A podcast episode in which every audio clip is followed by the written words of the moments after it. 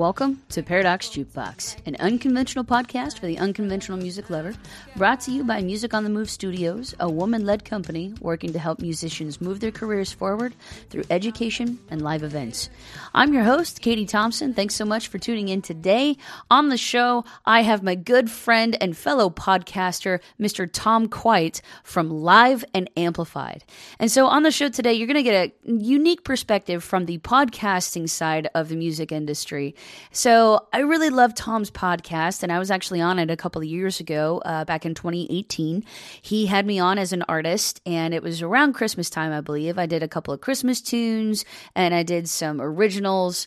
And he was just a really interesting fellow to talk to. And I really appreciated his time and the effort that he puts in to help other artists further their career. So you could say that Tom and I were both in the same business. And I would not say that we're in direct competition because I feel that our podcasts are, are different enough, but we're both coming together here with the common goal of helping indie artists get their music out there and just provide a really cool space for you, the listener, to come and listen to your favorite artists, favorite indie artists talk about their music. So, I'm I'm not going to really waste too many words. I really want to get into this interview because Tom has some really good advice for indie artists who are trying to get on podcasts and just, you know, as a whole, you know, things that he's seen, the experience that he has, I think it's very valuable for all of our listenership to, you know, to get his unique perspective. So, without any further ado, let's just jump right in. This is Tom Quite from Live and Amplified.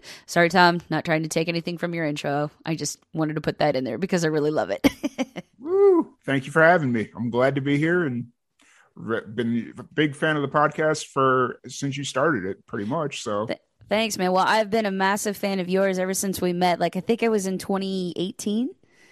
Uh, 17 or was no, 20... 18. You're right, 2018. Yeah. Because I had I hadn't or I'd only been in Florida for about a year at that point. So yeah. Gotcha. And I drove up to Nashville and that's how we met. So yeah, no, it was it was super cool. So for for anybody that hasn't had a chance to listen to Tom's podcast, he does a fantastic job of featuring independent artists, and he's also done some video sessions that we'll talk about. Uh, but Tom, let's let's kind of talk about your origin story, man. How did you get into podcasting? Like, what led you to to creating Live and Amplified?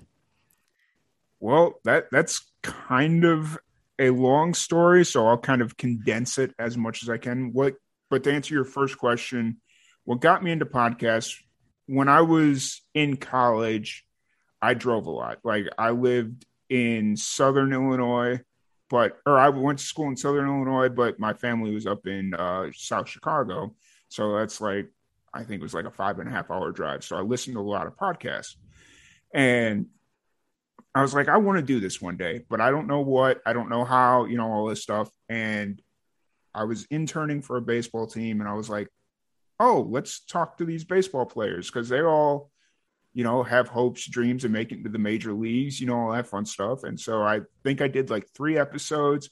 I was like, nope, this isn't it. And then I had a couple more iterations of the podcast, and I moved to Bowling Green, Kentucky. So mo- most of the people in Nashville are relatively familiar with Bowling Green, Kentucky, or yep. at least I hope they are. Um, and there's a group of guys there that were doing videos, like live performance sessions with some of the local bands there. And I liked what they were doing, but I didn't like how they were doing it. You know, mm.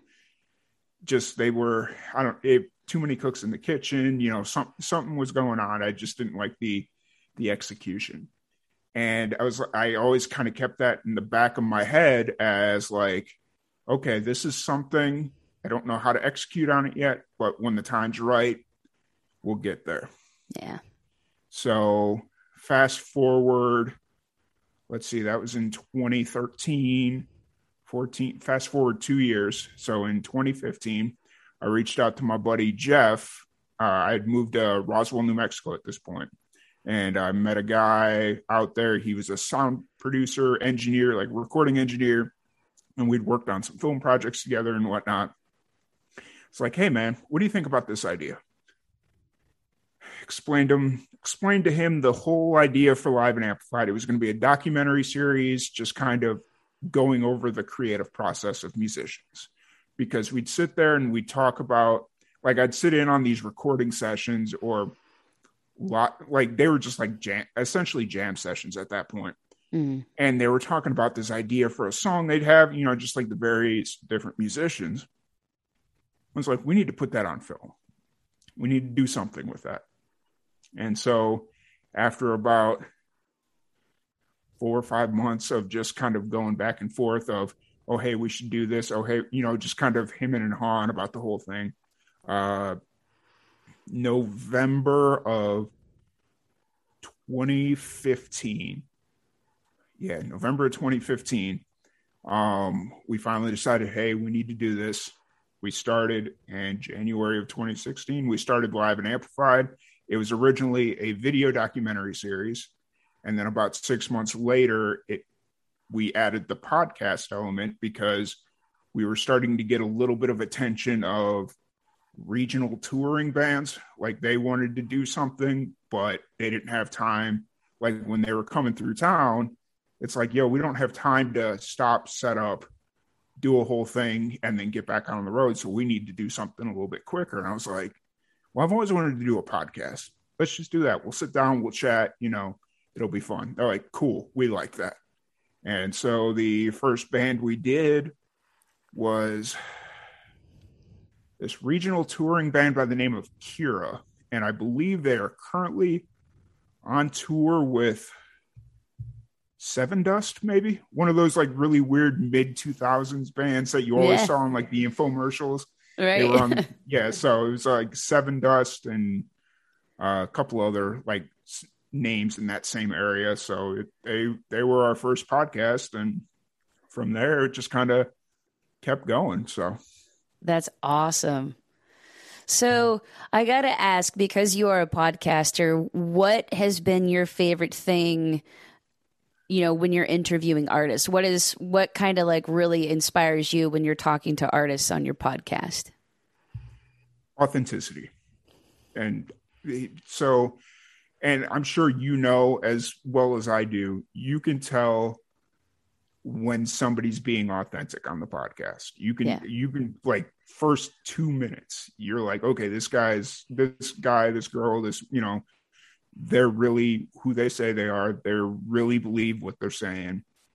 And when you just get that rapport going it doesn't matter. Like time doesn't time doesn't exist. You know nothing exists. The podcast is going to go until you realize oh we've been going for 3 hours already. We need to we need to stop this. So authenticity inspires me and it really makes podcasting fun. Yeah. I have to agree. Um, and it's you know it's so interesting the last couple of episodes that i've done with artists we've all of us have collectively talked about authenticity and i mm-hmm. think you know, a good thing that's shifting in the music industry is that we are finding more and more independent artists and discovering them, and people are following them because of that authenticity, because mm-hmm. they're just real people, you know, ex- expressing themselves through their art and their craft. And there's for for a lot of our listenership you know we aaron and i we try to gear a lot of our episodes towards like okay you're a professional in, in the industry. What advice do you have? And i think it's so awesome that everybody is driving home this authenticity you know just discussion mm-hmm and probably because especially in country music in the last decade or so there's a lot of artists that are not so authentic and it's oh, a yeah, lot yeah. of it's a lot of pander you know yeah. Oh, yeah. so and I've definitely noticed that. Like, there's, not, I'm not going to name names or throw people under the bus because that's just not how I operate. But there's definitely been people that come on there and they're the best PR version of themselves. Right. And it's like, this isn't how you talk. You wouldn't yeah. say, you know, this big fancy word. I I've seen you on Facebook. I know how like I have an idea how you really talk. You're not going to sit here and use supercalifragilistic, you know, whatever, whatever, whatever. So, yeah. yeah. Yeah, that's real. That's absolutely real. Okay, so so talk to me a little bit about like the video sessions that you have done. Um, you know, I I know that I uh, introduced you to to Kelly Johnson. I know you did a session with her, but you know, talk about these video sessions and why you started doing those. Well, the original like so my background originally is in film and video. I went to I I went to college for 7 years. I'm not that smart, but I went did 7 years of film and video and all that fun stuff and so that's that was my jumping off point. That's where it just made sense like oh hey i've been i've been looking for a project to sink my teeth into mm-hmm. you know i've mm-hmm. been trying other people's pro helping out other people and it was just like the follow through wasn't there or i'm just not interested you know like i'm interested to a point but i'm not gonna like just devote all my time to a project that there's really just i'm not happy with or i'm not into if you know what i'm saying. Sure. And so when I when we started bouncing around the idea for live and amplified, the original idea, it was like, okay, well, let's work with the musicians that can't necessarily afford somebody to make a music video or can't afford to go into the studio and record. And in one felt swoop, you've got five music like at that time or at that time we were doing like four videos and it would be like a 20 minute or we were doing four songs so it'd be like a 20 minute video of interview song song interview you know all that fun stuff mm-hmm. and so in the matter of a two hour recording session you have an ep that will hand gladly hand over to you like here's the audio if you want it so you have a live ep to sell at shows and we've had some musicians that have done that where they take the audio they just kind of do a diy ep deal mm-hmm. and I think the first person that did it, she told me like six months ago that she sold over like 800 of the live and amplified CDs. So wow. it's like, you know, it, it's one of those things. It's like, man, I wish I would have tried to cut a little bit better deal for ourselves, but you know, it is yeah. what it is. Um, and then you also got the video. So essentially, you got yourself like an EPK almost. And in this yeah. day and age, an EPK is everything. Yep.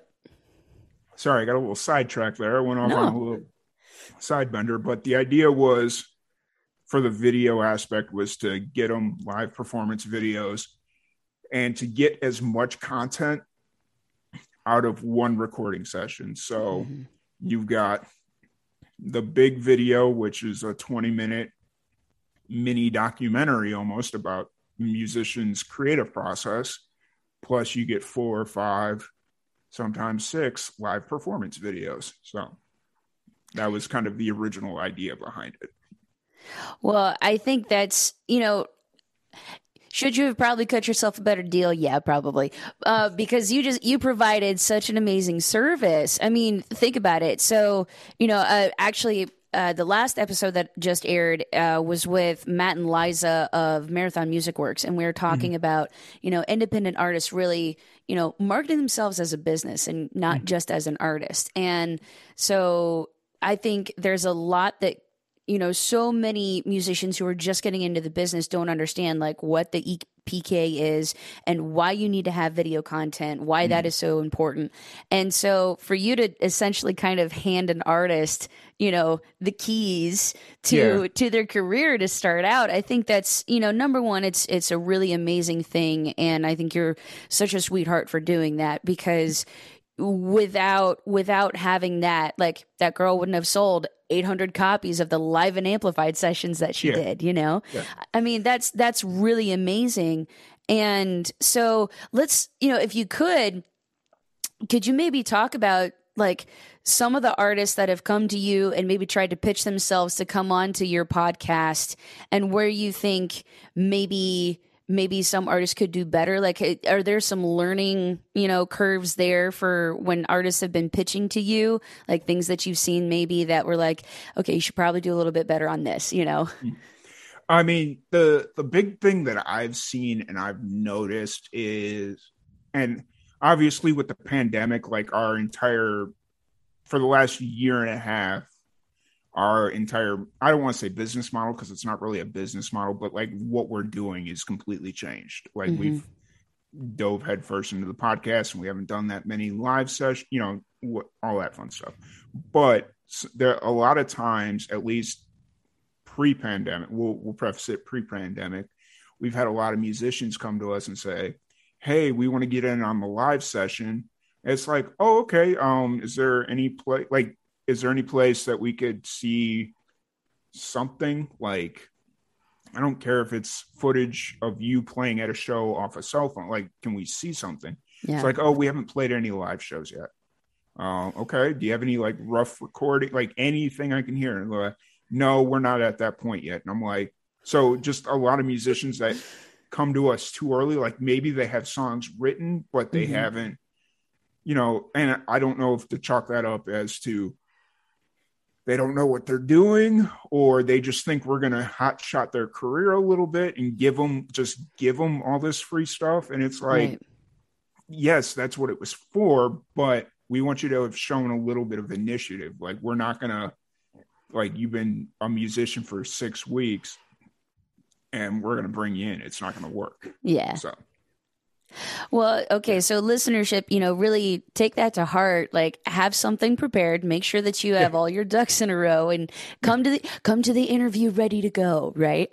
Um, it, it's not even so much being ready to go. Just take a little bit of initiative and show that you're trying. You've trying this on your own, and you're not just coming in because you think we're going to get you a quick couple of hundred new followers or right. you know whatever and that's definitely happened and we've worked with some people and it just didn't work out.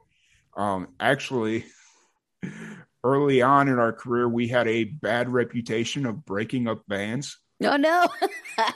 Like because the first three or four full bands that we mm-hmm. worked with within the first six mo- or within the six months following they at minimum had at least one member quit the band So there was like, like it wasn't anything like, oh, they're breaking up bands. It was like we, there was a band and they had some inner turmoil. They broke up, and then like a couple of bands, they had some members leave or they just stopped playing altogether. You know, so it was just one of those things.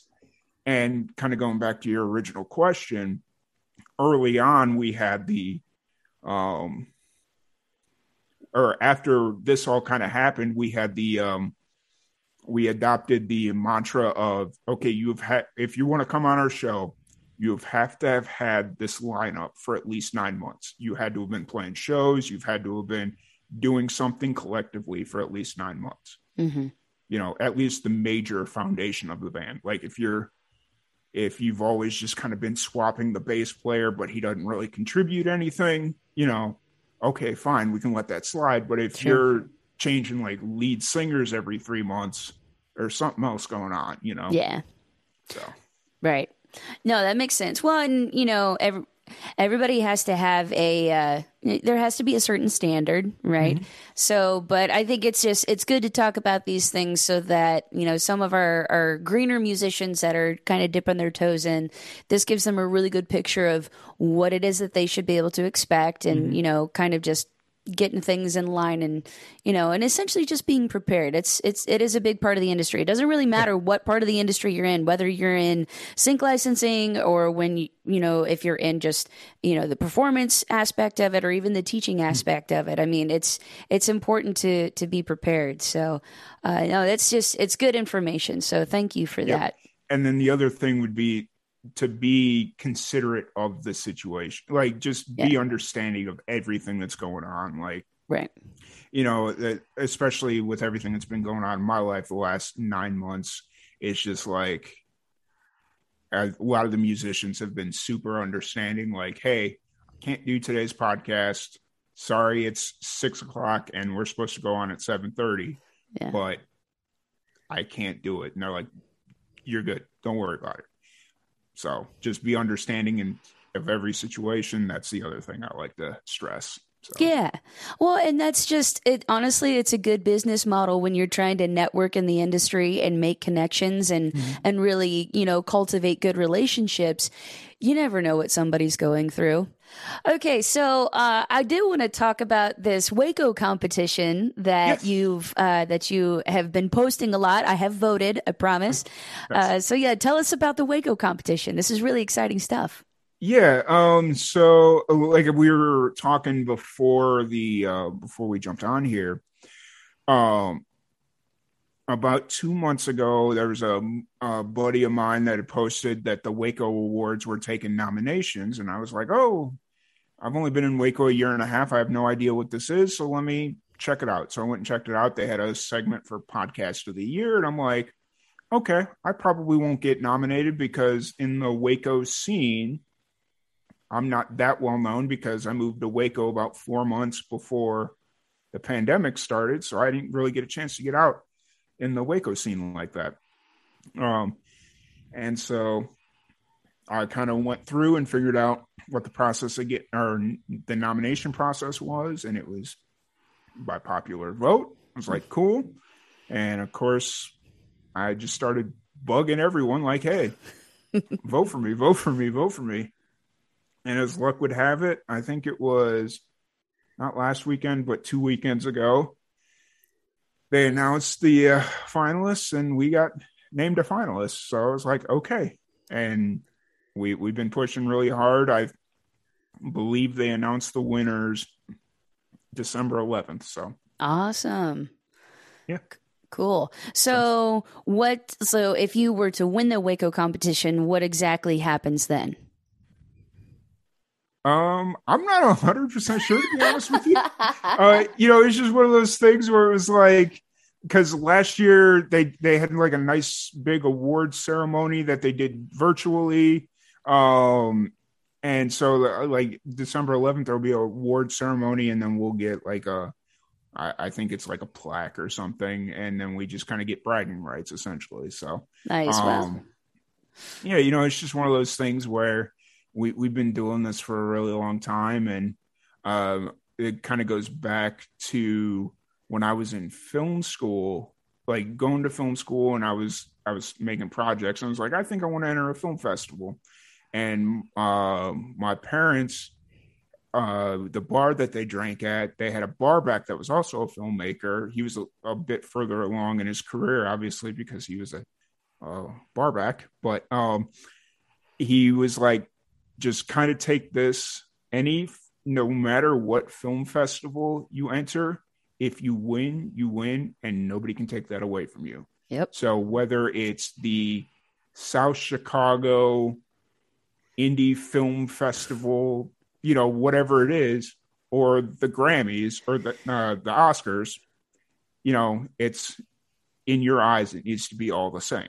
So yeah. ever since I or my mom told me that, I was like, okay, I treat every festival, film festival, every podcast, you know, any award that we're nominated for, in my eyes, is on the same level as winning an Oscar or Grammy, you know, whatever. So well, that's a cool thing, man, and I'm I'm very excited for you and very happy for you. I think you know I think your podcast is wonderful, and you're definitely deserving of an award like this. I mean, you work very hard and you do a really good job.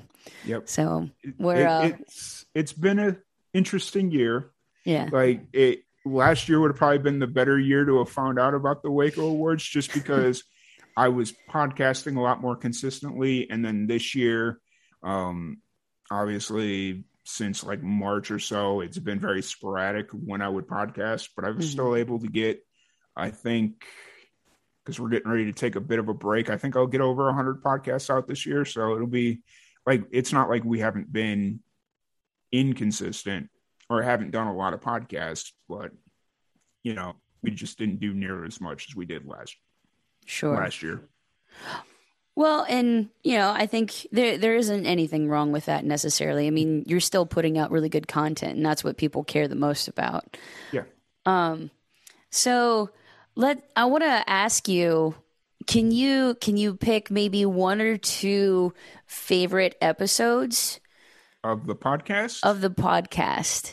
Okay, so there there are several um there there are there are several that are really good um that you know I I went in thinking oh great this is going to be a 20 minute interview and it's not going to be worth anything you know just because I like looking at their stuff, it was like, oh, we don't have anything in common. We're not going to connect over anything, you know, all that stuff. It'll be a 20 minute interview. We'll talk about their new single, you know, whatever it is. Mm-hmm. And those interviews ended up being like there's seven specific, like seven that I can think of specifically that I went in like, oh, this is gonna be a 20 minute interview and we're gonna just kind of be done. And they ended up all going over an hour and a half. That's cool. like just you know just, so the, those are like just to kind of group it in, but two specific interviews. Um, one would have to be last June. June, yeah, I think it was June. I interviewed the drummer from Foghat. Okay. So the band that did like Slow Ride, you know that band. Yeah. Um, and the only reason I got the interview is because a family connect or not a family connection, but they did like an offshoot EP, like a live EP thing. And they had an album cover that had an airplane on it. And my dad was the pilot that flew that airplane to whatever the location was. So that's how I got in the door. And I was sitting there, I was like, okay, I got him. Maybe only have 20 minutes and we ended up going for over an hour. And he was like, because there was a point there where I was getting ready to wrap it up, and he's like, "Dude, you don't got to wrap it up. I'm here. Let's talk. Like we're having a good time." And I'm like, "All right, this is awesome." So that one, and then the time that I didn't realize I was interviewing the bassist from Three Doors Down. What? so I, I was sitting there, which is kind of a funny story. So I'm sitting there just getting ready for the interview. It was like one of those days where it was like, um, man, busy day at work, and it was like seven twenty-five. And Justin, if you're listening to this right now, I'm sorry, dude. I did not realize you were the bassist from Three Doors Down until about 20 minutes into that interview. And and so I'm just sitting there. I'm like, okay, well, I'm gonna just kind of prepare for this on the fly. You know, I got done with work about five minutes before the podcast and I went and pulled up his Twitter account, and it was um, Justin three DD, and it was it just had like a bunch of Three Doors Down stuff. I was like, all right, this guy's a super fan of Three Doors Down, cool. and you know, I was just kind of going through everything, and I'm like, all right, cool, cool, cool, because we were talking about his solo career. We were talking about he's getting or he was in the process of doing a country solo career, uh, middle of the pandemic, you know, so it made sense. And then about 20 minutes in, I started connecting all these dots, and I'm like, oh crap, I think I'm in, or talking to the bass player from Three Doors Down right now, and you can kind of see it on the interview where my my conversation kind of switches a little bit. So you could see the light bulb moment. yeah. So it, it was uh it that was very funny. And actually I think he's supposed to come back on in January. So I'm really excited about that one. So nice at any point in that interview did like did it maybe occur to him that he didn't know who you were? Or how did i word that? I, I didn't know who he was? Yeah. Well no because i was just talking about his you know and and when in those situations where like i'm pressed for like i didn't get to prepare like i wanted to i tend to talk in very general terms. Mm-hmm. so it's just kind of like oh yeah, you know, like instead of saying specific things that they're working on, and I'll say something like, and all the cool projects you've got coming up, you know, just right. like very general terms like that. And it's a nice little cover all to make sure that you don't offend anybody, you know, all that fun stuff. Right. And I think I was buttering that one on pretty thick that day, but um and then like, you know, 15, 20 minutes in, it's just like, oh crap. Okay. and in my head, I'm like, I could have promoted this. We could have made it good. We could have right. made it, you know, could have made it fun, you know. So well that's awesome uh, what a what a fun story though so you know when you have him back then you should talk about that a little bit about this time last year i did a uh, fundraiser for the children's miracle network and he came on for like 10 minutes because he was getting ready to watch college football or something. And I was going to bring it up, but it was one of those things where it's like, you've only got 10 minutes. He's just releasing a new single. Let's talk about that and not my idiocy. So, right. yeah. Oh, that's well, a great and to be man. fair, he was he's not like the like a founding member of Three Doors Down. He came in in like 2011, so like that was way past when I was listening to Three Doors Down. So right, yeah, you know, it was just to be fair, a little bit fair to myself. yeah. Oh, that's super cool. What a fun story. Yeah. Um, okay, so I, I wanted to know because I I was blessed and honored to to do one of your video sessions. I want to know like what's the funniest thing that has happened to you during one of those video sessions?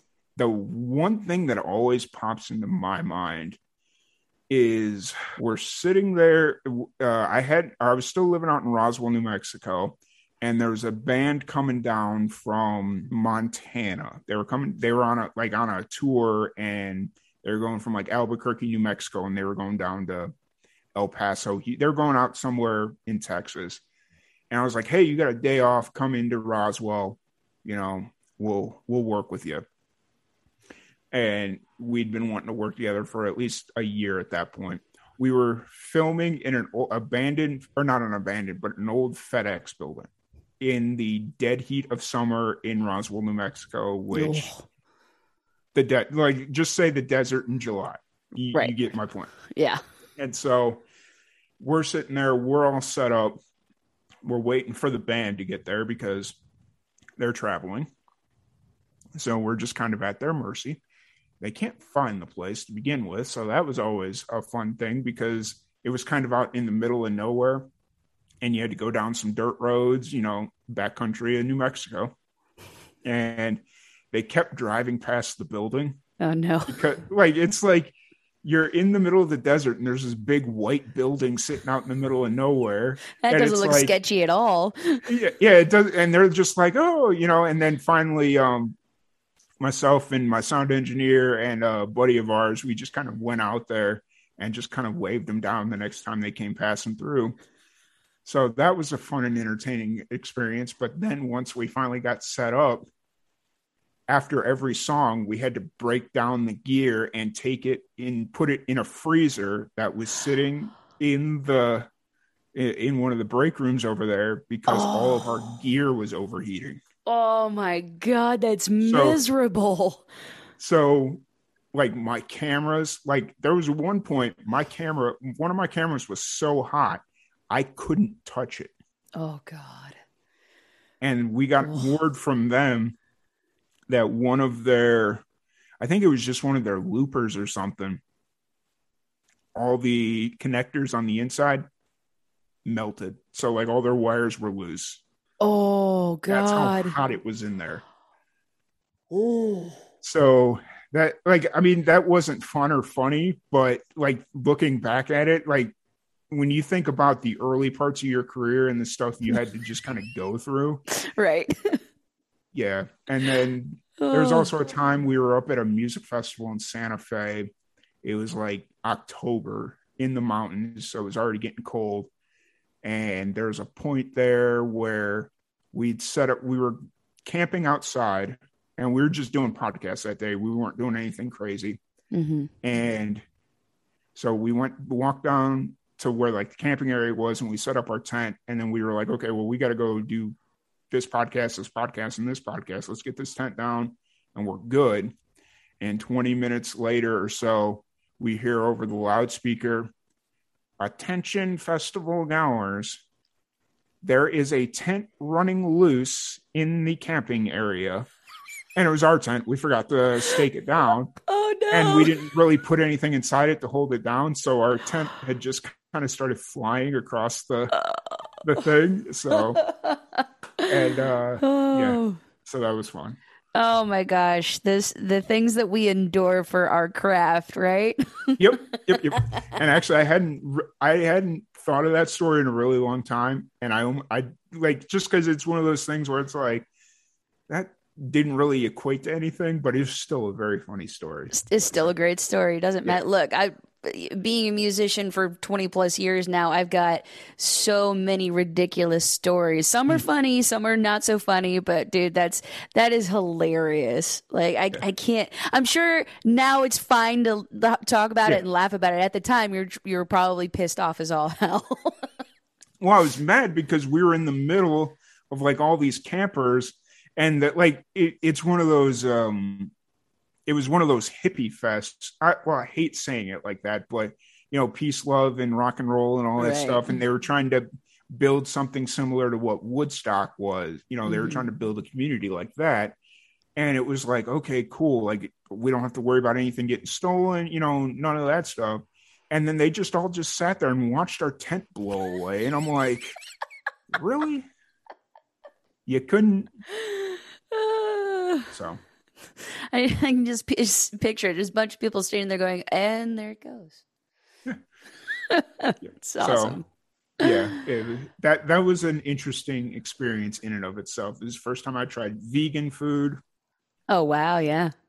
We we tried to be very respectful, and we had one of the guy, one of the uh, guys that was in, tar- uh, in charge of like the media relations. He was like, "Hey man, I really appreciate that you're trying to respect everybody here by not eating meat, not bringing meat in.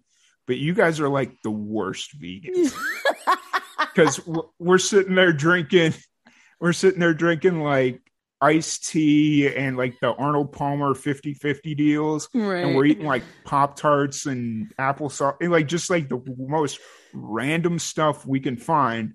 And the guy comes in, he's like, I appreciate you guys be uh, like honoring that we're trying to make this a vegan festival, but you're like the worst vegans. And I'm like, eh, sorry, I'm not going to eat your tofu, grape nut, whatever, whatever. So, so. Oh, well, you know what? You put your best foot forward. You tried. You did your best. Yeah. Oh, yeah, we did. We did. So, but we did, we made a lot of good friends on that one. Like some people we still talk to to this day. So it's like, it was, it was a really weird circumstance but there's still plenty of musicians that come out of there that we're friends with on Facebook and we'll talk to every once in a while. And yeah, you know, so it, it was all good. So well, it was all worth it in the end. yeah. Absolutely. Um, so I wanted to ask you. Uh, I see that you're you're running an ad campaign on your website. Uh, it's the Support Indie Music fundraiser. Yes. Um, yeah. So basically, I had this idea of selling T-shirts that say "I love music," It's a kind of a throwback to our original T-shirt design that we had back when we first started, and all the proceeds are going to go to this fund where we donate it to buskers or independent musicians, or if we hear that a musician is in the middle of a tour and their car breaks down and it's going to cost them a thousand dollars to fix their car or you know like whatever the situation is it'll give us a, the fun a little bit of funding to be like oh it's going to cost you a thousand dollars. Here you go. We got you you know, yeah. whatever it is, just like giving back to the music community in any way that we can. So that's kind of the idea behind it. That's wonderful. Well, I will I will make sure to post links in the show notes for that so that if anybody would like to go to the Live and Amplified website and uh, you know, help out with the fundraiser and purchase a t-shirt, we'll make sure that we have it and I'll put it on socials and stuff too. Oh, much appreciated. All right, man. Well, I think that's probably about all the time that we've got. Thank you again, Tom, for mm-hmm. for coming on. This was so much fun. I really appreciate it. Yeah, absolutely. It's been a blast. Tom, you are the coolest human ever. Thank you so much for coming on the podcast, and thank you for sharing your time and effort, and also for creating the iHeart Music fundraiser campaign for musicians that are in need. So, for everybody listening, please, please, please do Tom a favor go like and subscribe live and amplified. You can find it everywhere podcasts are. And then click the link in the show notes and go support indie artists that need our help when they're on the road. So again links in the show notes. Go buy that t-shirt. Thanks for being here everybody